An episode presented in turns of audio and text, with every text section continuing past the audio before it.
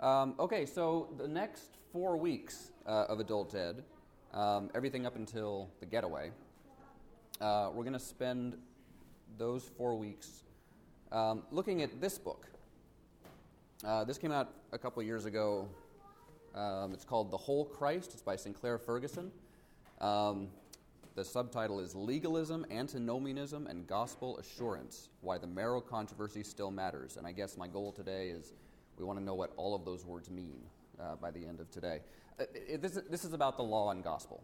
Um, this is about how we relate to the law, having been set free from the law.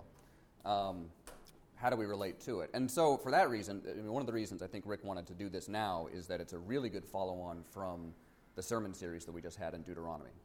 Um, and from our time reading Psalm 119, because we're always asking these questions. Um, slides back here that I'm kind of blocking. Um, you know, all throughout Psalm 119, the psalmist is delighting in the law, um, running to the law, saying, It was good that I was afflicted because it drove me to the law. Um, and so the law is a source of delight um, for the psalmist. And that's a hard thing for us to get our minds around. Uh, we think of the law as a constraint, uh, we think of it as a burden, um, something that we don't measure up to and makes us feel guilty.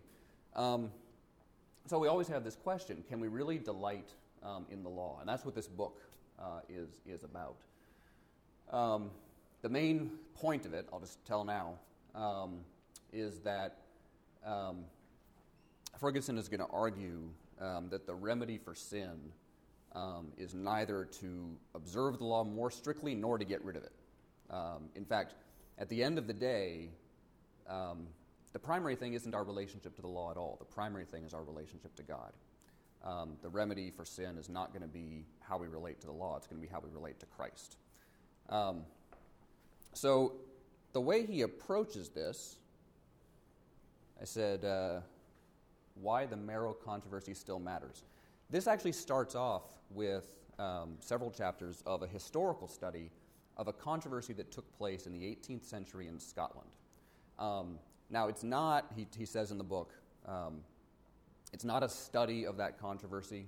Um, it's not a study of the theology of any of the particular people um, that, were, um, that were taking part in that. Uh, he uses a classical music reference to explain. He says, you know, you might think of this as variations on the themes of the Marrow controversy. Um, so he uses it as a, a, launching pad, you know, from which to talk about how the law and gospel relate. Um, but it's still good to look at this history and to look at what the Marrow controversy was, um, and that's what we're going to do today. Uh, I'm going to do the historical bit, um, and then the next three weeks, Rick will go from there and, and talk, talk through the theological parts. So the Marrow controversy. It has to do uh, with a controversy that erupted related to this book. It's called The Marrow of Modern Divinity. Uh, and let me, let me actually read um, not all of what's up there. Oh, this is a bad place to stand. Um, not all of what's up there. Um, but uh, the text up there gives you some sense of how the controversy played out. So it's the marrow of modern divinity in two parts.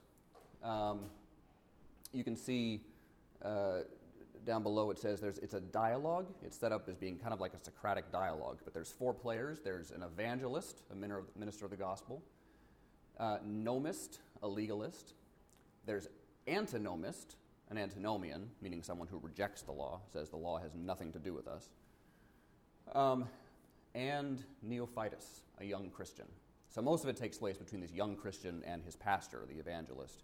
Um, and then there's these, these two other characters, uh, a legalist and an antinomian, you know, interjecting here and there.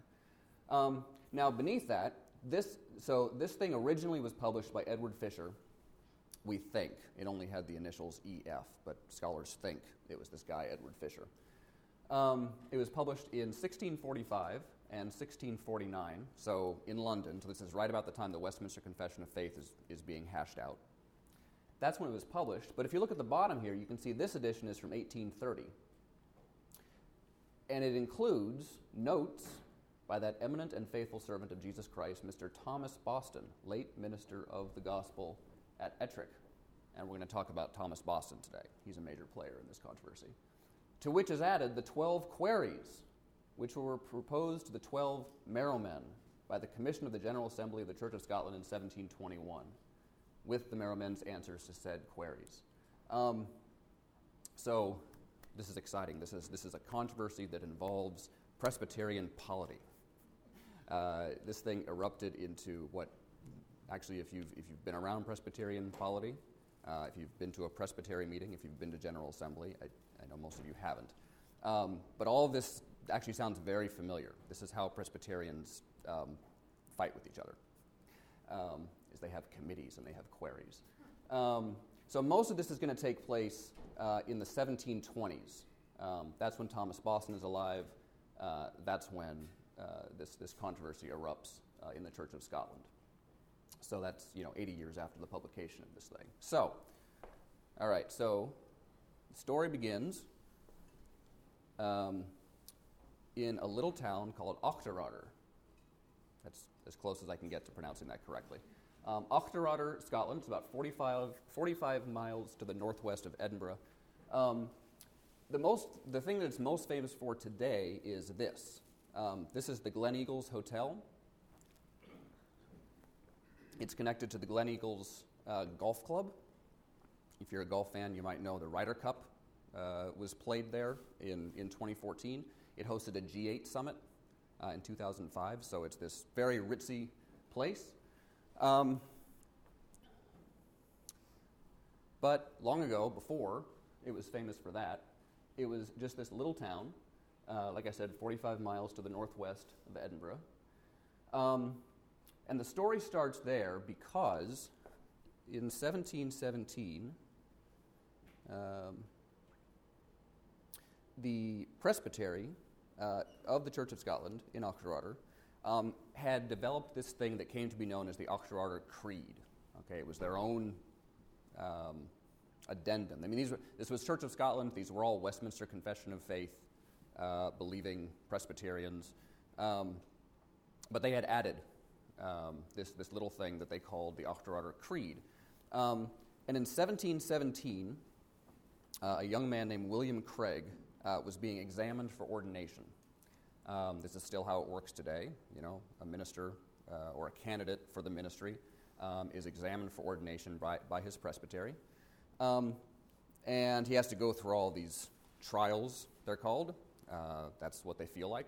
Um, most of them are written, but then eventually you're sitting in front of a committee asking, uh, answering questions orally, and then in front of the whole presbytery answering questions orally. And during William Craig's ordination exam, he was asked to uh, say whether or not he agreed with this statement, which was from the Auchterarder Creed. Um, okay, so this is their creed, so they're looking for him to say, yes, I agree with this. Um, the statement is It is not sound and orthodox to teach that we must forsake sin in order to our coming to Christ. So I'll pause and let you think what would you say? The first thing you might say is Could you repeat the question? Because that's really poorly worded. Um, what that says is um, it is not good teaching to teach that we have to leave our sin behind uh, that we have to clean ourselves up, that we have to repent, that we have to forsake sin before we can come to Christ. Okay, so this creed is saying that you can come to Christ without having forsaken your sin. this is about conversion. This is about conversion. Okay, yep. This is yeah, yeah, yeah. So this is this is specifically referring to conversion, and that's going to be important because this is going to pertain to uh, to whom can you present the gospel? How does evangelism work? Yeah, yeah. Um, so, having given you a minute to think about how you would answer, um, Craig, probably knowing where he was, originally said, "Yeah, okay, great." Um, in his in his written exams, he signed his name. He said, "I agree with that." Um, but then he came back and said, "You know, I've had some second thoughts. I'm not so sure about this. I need to qualify my position a little bit." Um, and partially because of, you know, it sounds like partially because of his, uh, his lack of confidence, he kind of hesitated and stammered and wasn't really sure of himself. And partially because in the end he said, I'm, I, am i am really not sure I can agree with that. Um, when he did that, the presbytery revoked his license to preach the gospel and, and rejected him for ordination. Um, that might have been the end of the story, um, but in Presbyterian polity, there's an appeals process. Um, this decision was appealed to the General Assembly, um, and at the General Assembly uh, in 1717, um, the General Assembly said, no, that presbytery was wrong. There is, there, that statement is problematic. Uh, they shouldn't have revoked his license. So they cited the presbytery, they ordered them to reinstate uh, the, the, the license. They basically rejected. So basically, the presbytery was saying, no, you do have to forsake sin. You do have to repent of your sin before you can come to Christ. Okay? Now, that might have been the end of the matter. Except this is where Thomas Boston comes into the story. Um, so, Thomas Boston was a minister in the Church of Scotland. And here's what happened. At, so, so, and this is still what happens today. Uh, at Presbytery Uh, or at General Assembly, there are these debates, right? They get contentious. And, and there's some people who are arguing publicly, right? Actually standing up and saying things, and then the decision gets made and all that. And then there are all these side conversations, right? Because everybody, like even the people that don't stand up and say things publicly, everybody's got an opinion, right? Everybody has some sense of how it should have gone and what they would have said and why they, th- they think the debate, you know, didn't focus on the right things and et cetera, et cetera. Well, Thomas Boston uh, had one of these side conversations. 17 years earlier, um, on a normal pastoral visit, he had been happening to visit somebody, and he saw this book, The Marrow of Modern Divinity, which, like I said, had been published in 1645. Um, he happened to see it, it caught his eye, he pulled it off the shelf, he read a few pages, he was intrigued, he asked if he could borrow it. Um, he took it home. Um, it made a big impression on it. He really liked it. But he didn't really think anything of it until 1717, until he was there for this debate. And he thought back on this book, and he had a side conversation with his friend uh, John Drummond, another minister. He said, You know, that creed, that Oxford Creed, it's poorly worded. He thought so too. Um, but I think there's something to it. I think that might be right. Um, and this book, The Marrow of Modern Divinity, uh, lays that out um, and explains, explains why. Well, he and his friend, uh, John Drummond, decided that they needed to get this book back into circulation. Um, and so they had it reprinted. They found a publisher. Um, the publisher actually wrote a preface that got republished in 1718. Um, and at that point, it caught the attention of the whole denomination um, and it actually started coming back up. Um, in 17, okay, so he reprints it in 1718. In 1719, they had a committee, this was a standing committee called the Committee for Purity of Doctrine. Um, and that committee was instructed to examine the marrow of modern divinity. Take a look at this, see what you think about it. They came back a year later in 1720 uh, and condemned it. Um, basically, for the same reason. Again, this thing is teaching uh, that you do not have to forsake sin, you do not have to repent before coming to Christ. They condemned that. Um, a year later, Thomas Boston uh, published an annotated version of the Marrow. Remember how that, that title page we saw said it includes the notes of Thomas Boston? So this is when he writes those in 1721. And he and 12, or excuse me, he and 11 others, there were 12 total, um, he and 11 others filed a petition um, in support of it, uh, basically saying the General Assembly is wrong, shouldn't have condemned this book. Um, that's when those queries were put to them. Basically, he got, them, he got those 12 people into the position where they were being uh, questioned and examined uh, by the General Assembly uh, as to the soundness of their theology. Um, and in 1722, the General, General Assembly uh, rebuked them as well. Um, they didn't kick them out, they didn't force any of them to leave. Um, as it happened within 10 years, a completely different matter arose uh, that did split the denomination, and most of them did leave um, and made the Marrow of Modern Divinity part of their, not their constitution, but they, they were all clearly in line with, uh, with, with this thing. Um, so that's, that's the controversy. Um, that's, that's what erupted. Um, that's, that's what happened. Um, now, the question is why does this matter? Uh, why, does this, why does this matter for us uh, in, in particular? Uh, a lot of this sounds, like I said, this is just the way Presbyterians fight uh, about things. Um, why, should we, why should we care about this? So, and this is, this is what Ferguson's book is about. What's at stake here? What's at stake in this statement? Um, it is not sound and orthodox to teach that we must forsake sin in order to our coming to Christ. Um, now, the, the reason that, that the General Assembly rejected this, um, I guess on three separate occasions, if I was counting right, at least two, um, was that they found that this statement made the error of antinomianism. Um, in other words, they felt that this statement was saying that the law really has no place uh, in the life of a Christian. Um, that it is not important to conform our lives to the law. That we can have salvation, right? That we can have a part in Christ um, without uh, repenting, uh, without um, uh, any adherence uh, to the law. Um, they held instead to a view that's known as neonomianism. I haven't heard this term used anywhere else except for this, um, this, this debate. Um, it's not quite the same as legalism. It's not quite the same um, as saying, you know, that salvation is by works, that salvation comes through adherence to the Old Testament law. But they felt that the Old Testament law had been replaced by a new law of the gospel, which required, instead of adherence to the Ten Commandments, um, it required faith and repentance before salvation can be offered. Um, that's why this is about conversion, it, before salvation can be offered um, at all.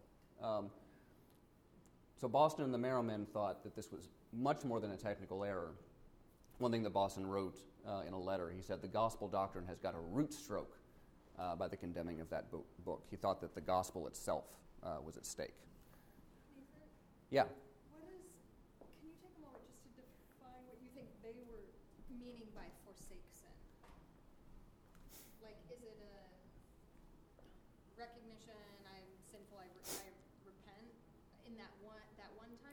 Yeah. Right. So this is so. yeah. So this is this is why the the neonomianism part is is important. That it's it, it wouldn't be fair to to call them legalists who would say you know you must leave your sin behind entirely. Mm-hmm. Um, but they're looking for repentance. They're looking for faith before you can go to Jesus. Um, they're looking for um, some sign that you recognize that your life is sinful, that it doesn't adhere to the law, um, before uh, you can go uh, to Jesus and take hold of Him.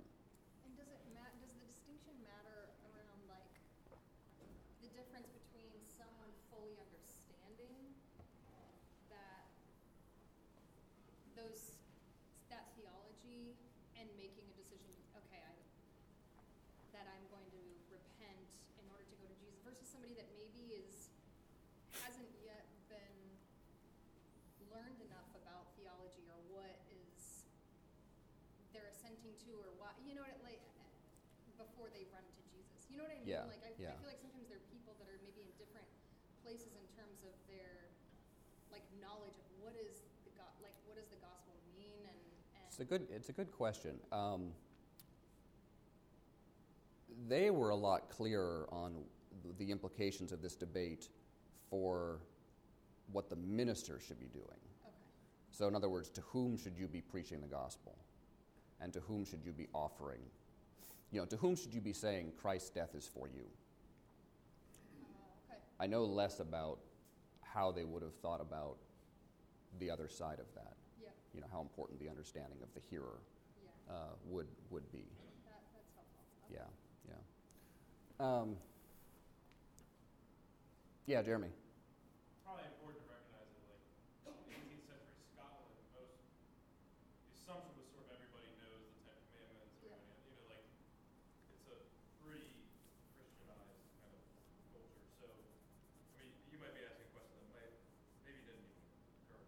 Oh, yeah, yeah, yeah. Yeah, like in the modern context, I mean, forsake sin wouldn't make any sense at all to most people. You have to start with, like, so what does sin mean? Right? And that would not have been a problem Yep. for them. Yeah. Yeah. Um, right, so the question becomes, you know, to whom can the offer of salvation be made?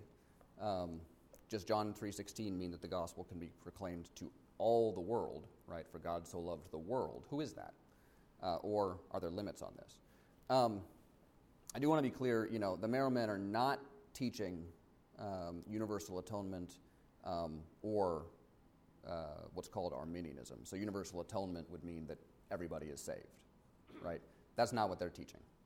Um, neither are they teaching that everybody is able to freely choose salvation, and so at the end of the day, the determining factor in whether someone is saved or not uh, is their choice, right? As though they have the deciding vote. Um, these guys, I mean, everybody taking part in this controversy, like I said, they all uh, subscribe to the Westminster Confession of Faith. Um, they were all very clear um, on justification by faith, uh, you know, the, you know, on predestination, you know, on everything contained uh, in, in Westminster. What they were insisting on um, is that grace is free, that grace has to be free, um, that there can't be any preconditions to it whatsoever.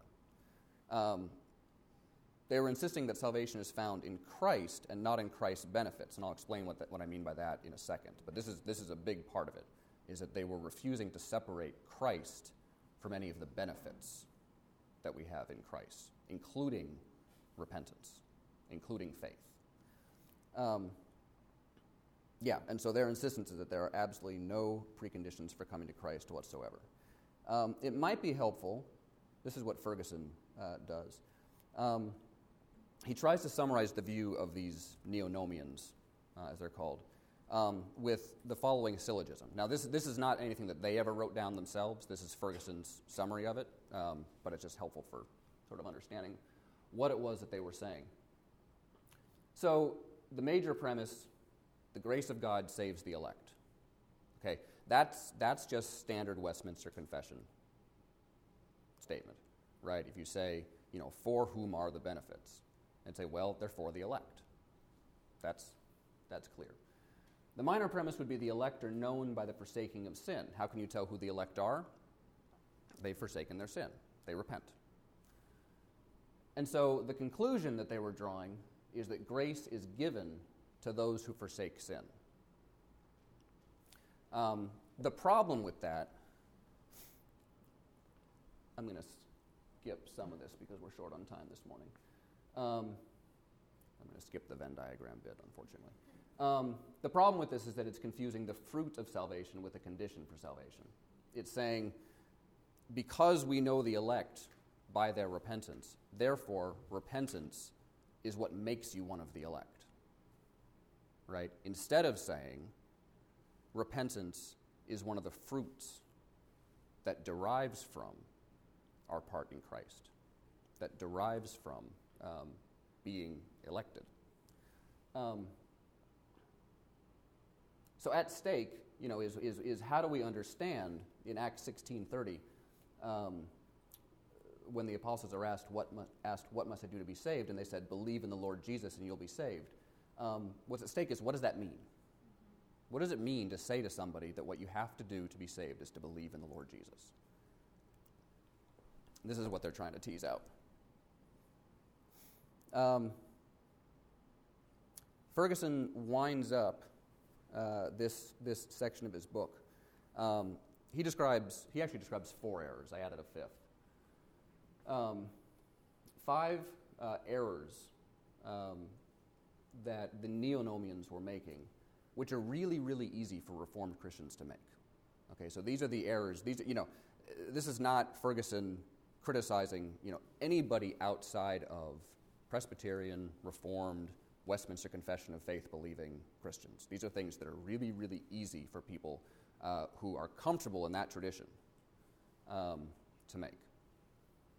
So, one, I mentioned um, separating Christ from his benefits. Um, and, and he would say this is what was happening. Christ was being separated from his benefits um, in the preaching of the gospel. Again, there's this kind of this syllogism working. The benefits belong to the elect, therefore, it's only appropriate to offer the benefits to the elect. Right? It's only appropriate to offer salvation, um, newness of life, sanctification, freedom, all the rest. It's only appropriate to offer those benefits to those that you know are in the elect. And how do you know who the elect are? By the forsaking of sin, by repentance. And so it's only appropriate to offer the benefits of Christ to people that you can already see are part of that. And what Ferguson would say, and what the men were saying, was no, this is separating Christ from his benefits. This is uh, making one of those benefits, namely repentance, into a precondition, something that people have to have before they can come to Jesus in the first place. So they would say that when the apostles said that what you have to do to be saved is to believe in the Lord Jesus, that simply means call upon the name of Jesus. That simply means come to Jesus. That simply means ask for help. Um, we're going to see this this morning in the, in the sermon that we're coming to um, because of this prayer Lord, I believe, help my unbelief. Um, asking for help is the only thing uh, that you have to do to be saved. Um, that means you don't have to forsake your sin. Uh, you don't have to repent first. Repenting is a benefit that flows from uh, coming to Jesus. So, the remedy for this, Ferguson uh, argues, is to say not that the benefits of Christ is for you, but instead to say to people, Christ is for you. Christ's death is for you. The benefits all flow uh, from your part, from your union uh, with, with Christ. One thing that, that is, is really big in this book, um, and this, is, this has been a growing trend um, among Presbyterian and, and Reformed types, is to recapture this doctrine of union with Christ. Um, and to make that, in some sense, an overarching umbrella, you know, under which to understand um, our salvation, to understand that our justification and our sanctification, our glorification, all of it, um, all flow from our union uh, with, with Christ. Um, yeah. so if they're saying bring like the gospel or present like salvation to the elect, and the way you know that they're the elect is because they have forsaken sin, isn't that our? So you're bringing the gospel to people that have already recognized their sin and most likely have already are already I guess I don't see how you actually present the gospel to anyone who's not already a That's kind of how Christian. that's kind of how it works. It's a it's a it's a much it's a much more limited, closed off understanding of who the appropriate objects of evangelism are. Yeah. Yeah, yeah. Ferguson tells this one anecdote, you know, bringing it to the modern day, where he says, like, this is this is still happening in the church. He says, you know, I I was a pastor of a church in which we admitted someone to membership uh, he, he, referred to him as a young man with a past, you know, whatever that meant. And he overheard, you know, two uh, pillars of the church, you know, people who were long-standing members involved in all kinds of ministries, and he overheard them having a discussion. And one said to the other, "What's he doing joining the church?" Right? And he just said, like, that's that's the attitude, right? And a lot of this, by the way, I'll, i mean, um, a lot of this has as much to do with our heart attitudes as opposed to doctrine per se. You know, a lot of this is, um, well, I'm, I'm going to I'm gonna get to that. Um, but he would say, you know, these two pillars of the church that he overheard, their doctrine may have been perfect. You know, they probably understood, you know, I, I, he didn't say that they were elders, but they may have been. They may have been examined on their, on their theology. Um, but their attitude towards this guy, you know, showed that it hadn't penetrated. Yeah. Second error um, the Neonomians were preaching a conditional offer of the gospel, right? You may know these benefits if you are among the elect instead of you may know Christ. Period. Full stop. Everyone. Um, and he points out, and I, I think this is right, um, it is possible that uh, it, it is, it is, I mean, I, I think I have heard this not necessarily at this church, but maybe maybe when I've been in the pulpit. Um, you know, it is possible that we make uh, conviction of sin, uh, possible that we make, you know, how we feel uh, about our sin or how we feel uh, about Christ's sacrifice for us, you know, somehow a precondition. Um, rather than understanding that conviction is a tool that God may u- use to bring men to Christ. Um, so we turn it into a condition rather than a fruit. Um, or, uh,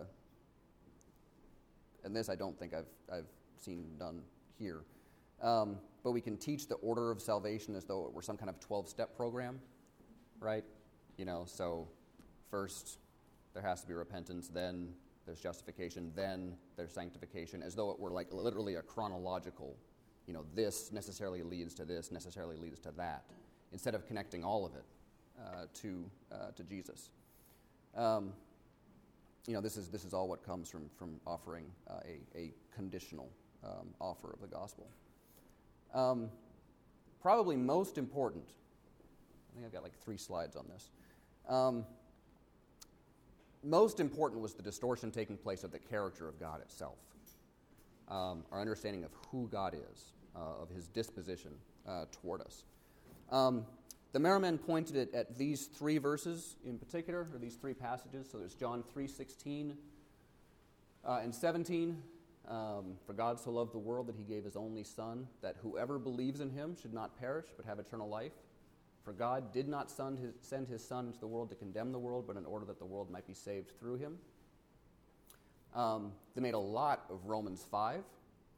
Um, God shows his love for us in that while we were still sinners, Christ died for us. Uh, while we were enemies, we were reconciled to God by the death of his Son. Um, and actually, earlier up in that, in that same passage, uh, it talks about God dying for the ungodly. Right? So, three times in the space of about four verses, it refers to those uh, whom God loves as being the ungodly, uh, as being still sinners, as being enemies. Right? These don't sound like people that have made any steps uh, toward forsaking sin. Um, those are the ones that God loves. And then, and then Isaiah 55 Come, everyone who thirsts, come to the waters, and he who has no money, come buy and eat. So he who has nothing, no precondition whatsoever. Um, they were concerned that the character of God was being um, distorted. Um, they were concerned that you know, the implication of this was that you had to do something to show that you were worth God's time. You had to do something to show that you were a good investment, right? That God could expect a return, right? Some sort of repentance, some sort of forsaking of sin. Um, and this implies that God's heart is being twisted around by what we do, or at the very least, being twisted around by Jesus. Right?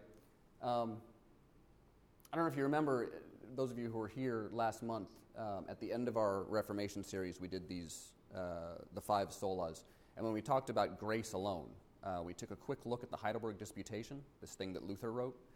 Um, and I emphasized this one. This is my favorite uh, thesis from the Heidelberg Disputation. Luther wrote, The love of God does not find, but creates that which is pleasing to it. The love of man comes into being through that which is pleasing to it. In other words, we love things uh, because something is attractive to us and we are drawn to it. But that's not how God's love works. God's love creates that which he finds pleasing.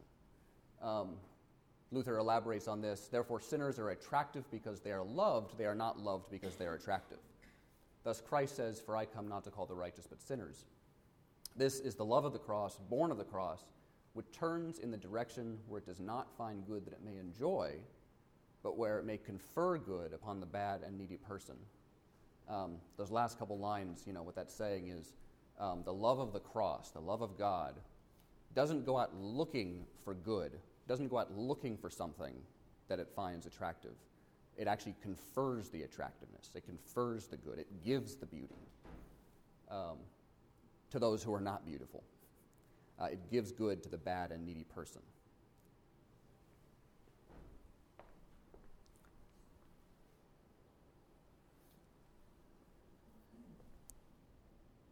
It's really interesting. Boston, even so, so in Reformed theology, we talk about we talk about covenant theology, right? And we talk about these two big covenants, right? There's the covenant of works, um, which is do this and live, right? It's, it's if you obey the law, you know, then you will be saved, then I will be your God. Um, and you would say that the covenant that God initially had with Adam was of that form, right? God says to Adam, Obey me about the tree.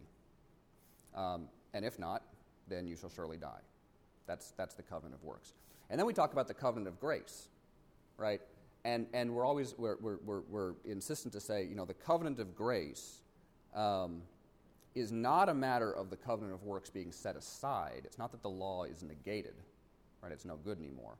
Rather, the covenant of grace involves Jesus satisfying the covenant of works on our behalf, um, and then God imputing, you know, um, accounting that righteousness to us. Right?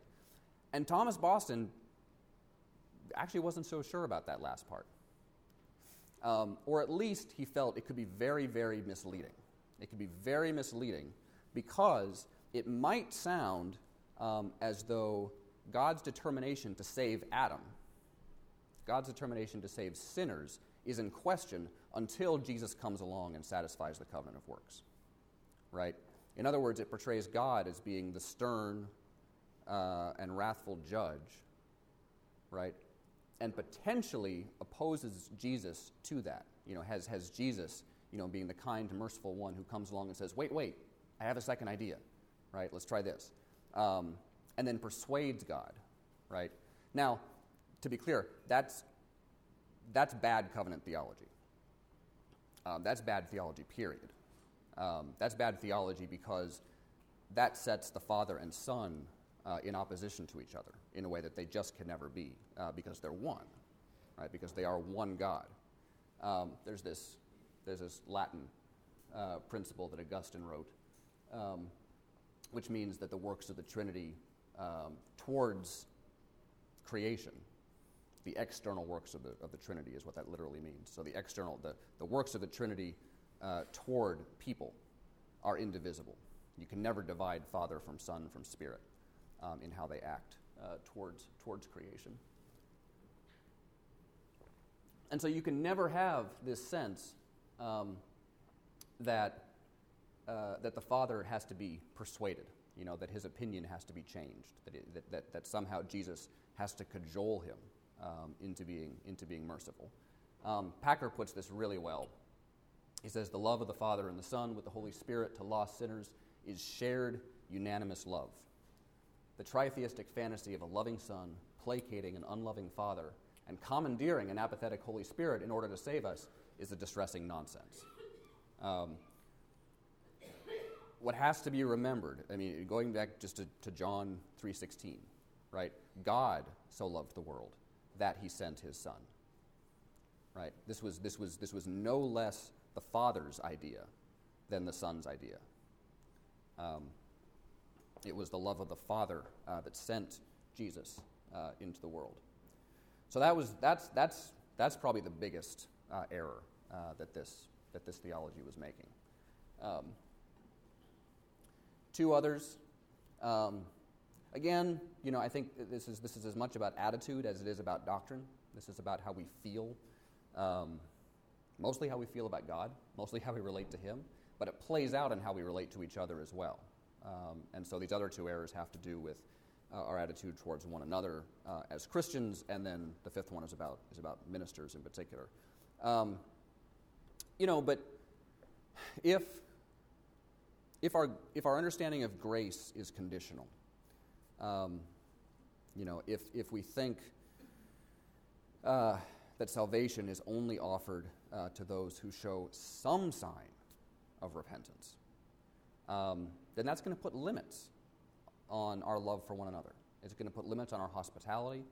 Um, it's going to put limits on our forgiveness of one another, our ability to be reconciled to each other. Um, did you guys see that movie Silence? Not an easy movie to watch.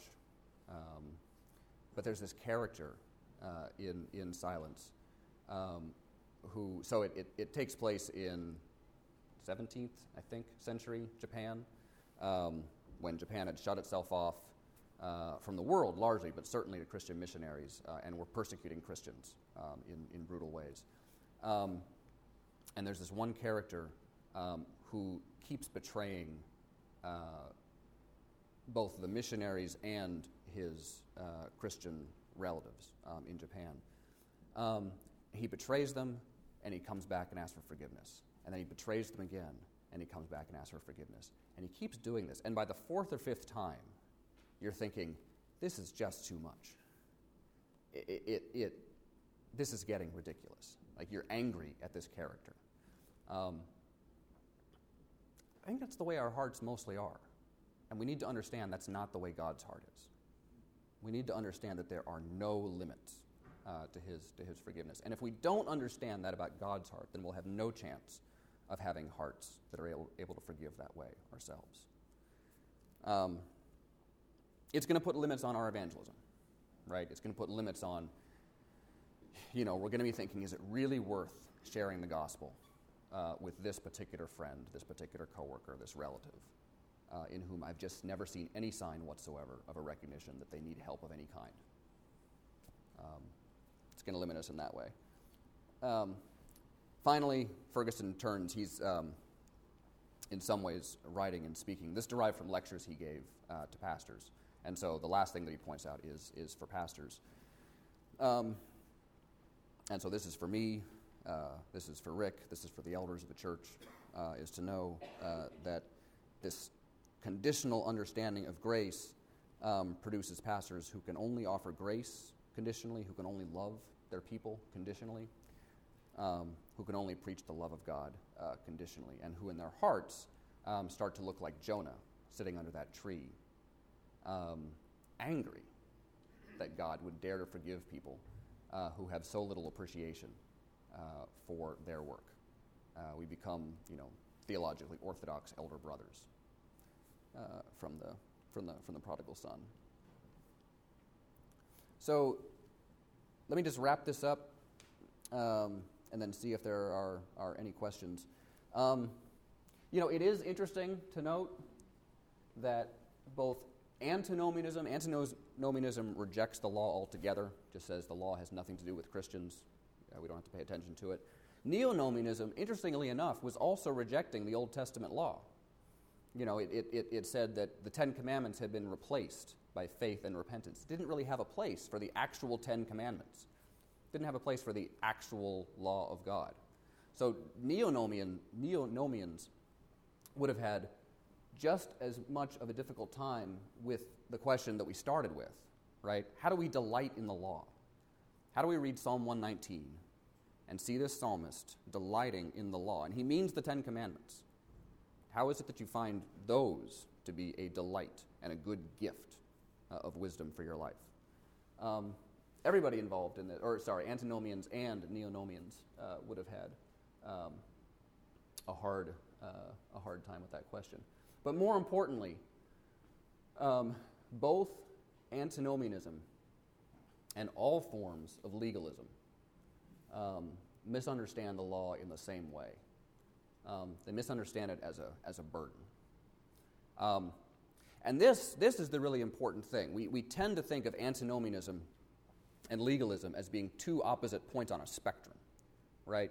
And we know what to do with spectrums, right? With, with, with spectrums, it's always bad to be on one extreme or the other, right? So eh, on the political spectrum, you know, you don't want to be crazy right wing, you don't want to be crazy left wing, right? You want to find that happy medium somewhere in between, right? So if you think of antinomianism and legalism as a spectrum, then you're naturally going to tend to say, okay, where's the happy medium, right? And on the other hand, if you encounter uh, yourself or somebody else being legalistic, you're going to think, okay, I know what you need. You need a little dose of antinomianism. You need to calm down about that whole law thing, right, and move in this direction. And if you see somebody rejecting the law altogether, you need to say, hang on, you know, the law has its, has its, has its benefits, right? Let's get a little more legalism in there to find that, that happy medium, right? This is a big mistake. And it's a big mistake because it misses the fact that antinomianism and legalism, where it really counts, where it really matters, are actually in agreement. They're both misconceiving of what the law is they're both thinking of the law as a burden, right? The legalist is going to grit his teeth and bear that burden, right? While the antinomian antinomian is going to reject it, cast it aside. But neither of them understands the law as a delight. Neither of them un- understands it as a gift. So they both misconceive of what the law is, and they both misconceive um, of God's character. And so this is why what Ferguson is going to is going to argue uh, throughout this book um, is that the remedy for both of these things um, is simply the gospel. Uh, it is simply Christ. It is simply to apprehend the love of the Father for you in Christ. Um, and that's what we'll unpack for the next three weeks. Um, we have a couple minutes here. Are there any questions that I can answer? Yeah, Bob. Historically, do you know how the controversy settled out?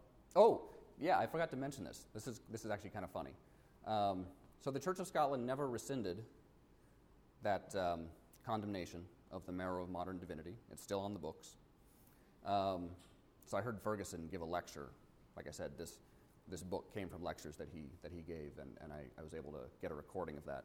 Um, and it was very funny. He said, So I'm a minister in the Church of Scotland, and so technically I can't recommend that you read this book. In fact, I'm supposed to warn you against it. Uh, but we have made available, and we're handing out right now, Thomas Boston's notes on the Marrow of Modern Divinity, and I do recommend that you read those. Um, but yeah, uh, the Church of Scotland never, never, never moved away from that. The other, as I mentioned, the other way that it played out, this is um, how these things usually happen in, in Presbyterian polity, was that the Marrow men and others ended up forming a different denomination. Uh, it was called the Associate Presbytery, and then I don't know where things went from there. Uh, it, you know, yeah. Yeah, Leonard. Uh, not so much a question, but kind of a comment. Um, largely, dispensational theology tends to look very uh, wooden, uh, take a wooden approach to some passages in Paul's writings. We're not under law, we're under grace. That speaks of their, uh, you know, view of ethics. That that's Old Testament Israel, this is New Testament church. But doing so, they abrogate the law uh, to their Right. own demise, as it were. Right, Uh, right. But uh, Paul in Romans 7 says, I delight in the law of God after the inner man. Yeah. Or in, in, our- in our heart. So not only Psalm 119, uh, oh, how I love that, how I love your law, but also in the New Testament as well. Yes. Paul in Romans of all places says, I delight in the law of God. Yeah, that's a good that's a good point. We can't we can't uh, bracket that delight in the law to the Old Testament, as though it, it had nothing to do with us. Yeah, that's a good that's a good point. Yeah. Uh, one other comment. Uh, you know, the issue that was brought up uh, toward the end that there was some kind of controversy between the father and the son. Um, I Yeah. think is solved largely with a, thoroughgoing appreciation of doctrine, Yeah. which uh, always needs to be encouraged, uh, which again is largely been discouraged over many years. But I think we need to really push Trinitarian truths uh, in our time. Yeah, yeah, I agree. Greg Parker's been saying he wants to teach a class in the Trinity for a while. I'm trying to work that into our schedule. Yeah. Um, okay, uh, let me pray for us. Father in heaven, um, we're thankful for uh, theological controversies. Um, they're not always fun to go through. Um, they can certainly show um, the ugliness uh, that lies in our hearts, and yet, amazingly, um, as with so much else about us that is flawed uh, and shot through with sin, you use them. Uh, you use them to bring clarity. Uh, you use them to uh, protect the gospel. Father, we, we pray, uh, above all, uh, even now as we go to worship, we pray for a deeper understanding and appreciation uh, of the love uh, that you have for us in your Son. and Spirit, we pray that you would work that deep into our hearts this morning as we hear your word read uh, and preached and sing your praises. We pray this in your name. Amen. Okay, so we'll be right back here in 15 minutes for worship.